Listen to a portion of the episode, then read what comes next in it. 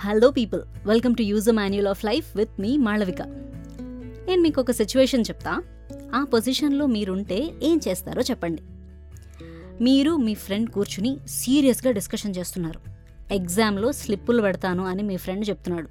వద్దురా బాబు చాలా స్ట్రిక్ట్గా ఉంటుందంట ఈసారి ఇన్విజిలేషన్ పాస్ మార్క్స్ వరకు ఇంపార్టెంట్ క్వశ్చన్స్ చదువుకొని పోదాము అని మీరు చెప్తున్నారు. ఆయన మీ ఫ్రెండ్ వినకుండా స్లిప్పులు పెడతాడు. అండ్ యాజ్ యూ యాంటిసిపేటెడ్ ఇన్విజిలేటర్కి పట్టుకుని హాల్లో నుంచి బయటికి పంపించేస్తాడు. మీరు చాలా ఫీల్ అవుతారు. ఎగ్జామ్ తొందరగా కంప్లీట్ చేసి మీ ఫ్రెండ్ దగ్గరికి వెళ్తారు. వెళ్ళి అదేదో సినిమాలో హీరోయిన్లా చెప్పానా నేను చెప్పానా నీకు చెప్పానా అంటారు. మీ ఫ్రెండ్కి బాగా ఖాళీ కొన్ని మంచి ఇంట్రెస్టింగ్ వర్డ్స్ అంటాడనమాట. మీకు కూడా కోపం వచ్చి పెట్టొద్దు స్లిప్స్ వచ్చినంత వస్తాయని చెప్పినా వినకుండా ఇలా చేసావు కాబట్టే ఇలా అయ్యింది అని ఇందాక చెప్పిన దాన్నే టెన్ మార్క్స్ ఆన్సర్ లాగా మళ్ళీ చెప్తారు. మీ ఫ్రెండ్కి ఇంకా ఖాళీ నువ్వు వద్దు ఈ సోది వద్దురా బాబు అని అక్కడి నుంచి వెళ్ళిపోతాడు. ఇప్పుడు చెప్పండి మీరు చెప్పింది కరెక్ట్ అయినా కూడా మీ ఫ్రెండ్కి ఎందుకు కాలింది? టైమింగ్ మాస్టారు మీరు చెప్పే మ్యాటర్ ఎంత ఇంపార్టెంట్ అయినా వినేవాడి మూడ్ సరిగ్గా లేదనుకోండి వాళ్ళది వినరు. వినకపోగా రివర్స్లో మీకే బ్యాండ్ పడుతుంది. పంచికే కాదు చాలా విషయాలకు కూడా టైమింగ్ చాలా ఇంపార్టెంట్. ఇదే విషయం మన మహాభారతంలో చాలా క్లియర్గా చాలా సందర్భాల్లో చెప్పారు. ఒక ఇన్స్టెన్స్ చెప్తాను వినండి.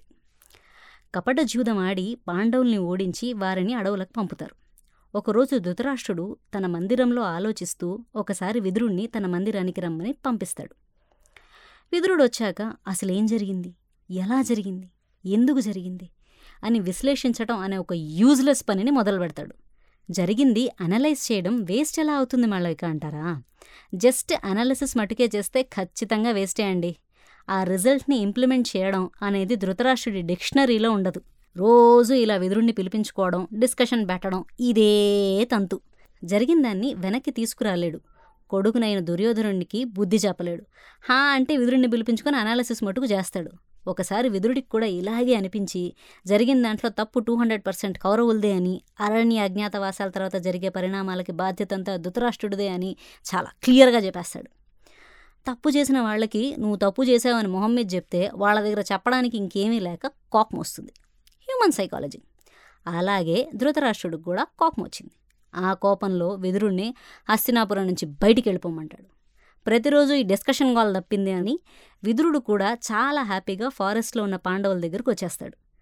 కోపంలో పంపించేశాడు కానీ విదురుడు అంటే ధృతరాష్ట్రుడికి చాలా ఇష్టం. యాక్చువల్లీ అదొక్కటే ధృతరాష్ట్రుడుకున్న మంచి హ్యాబిట్. ధర్మాన్ని ఎప్పుడూ ఫాలో అయ్యే విదురుడు లాంటి మంచి పర్సన్ని పక్కన పెట్టుకోవడం. సో ఒక మెసెంజర్తో విదురుణ్ణి మళ్ళీ వెనక్కి రమ్మని కబురు చేస్తాడు.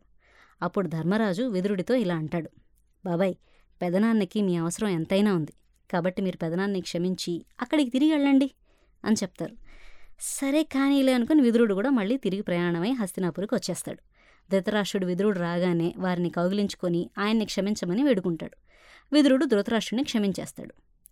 ఇక్కడ పాయింట్ ఏంటంటే మనం చెప్పే విషయం కరెక్ట్ అయినా వినేవాడు రిసీవ్ చేసుకునే మూడ్లో లేనప్పుడు చెప్తే అది వాళ్ళకి టైం వేస్టు మీకు ఎనర్జీ వేస్టు.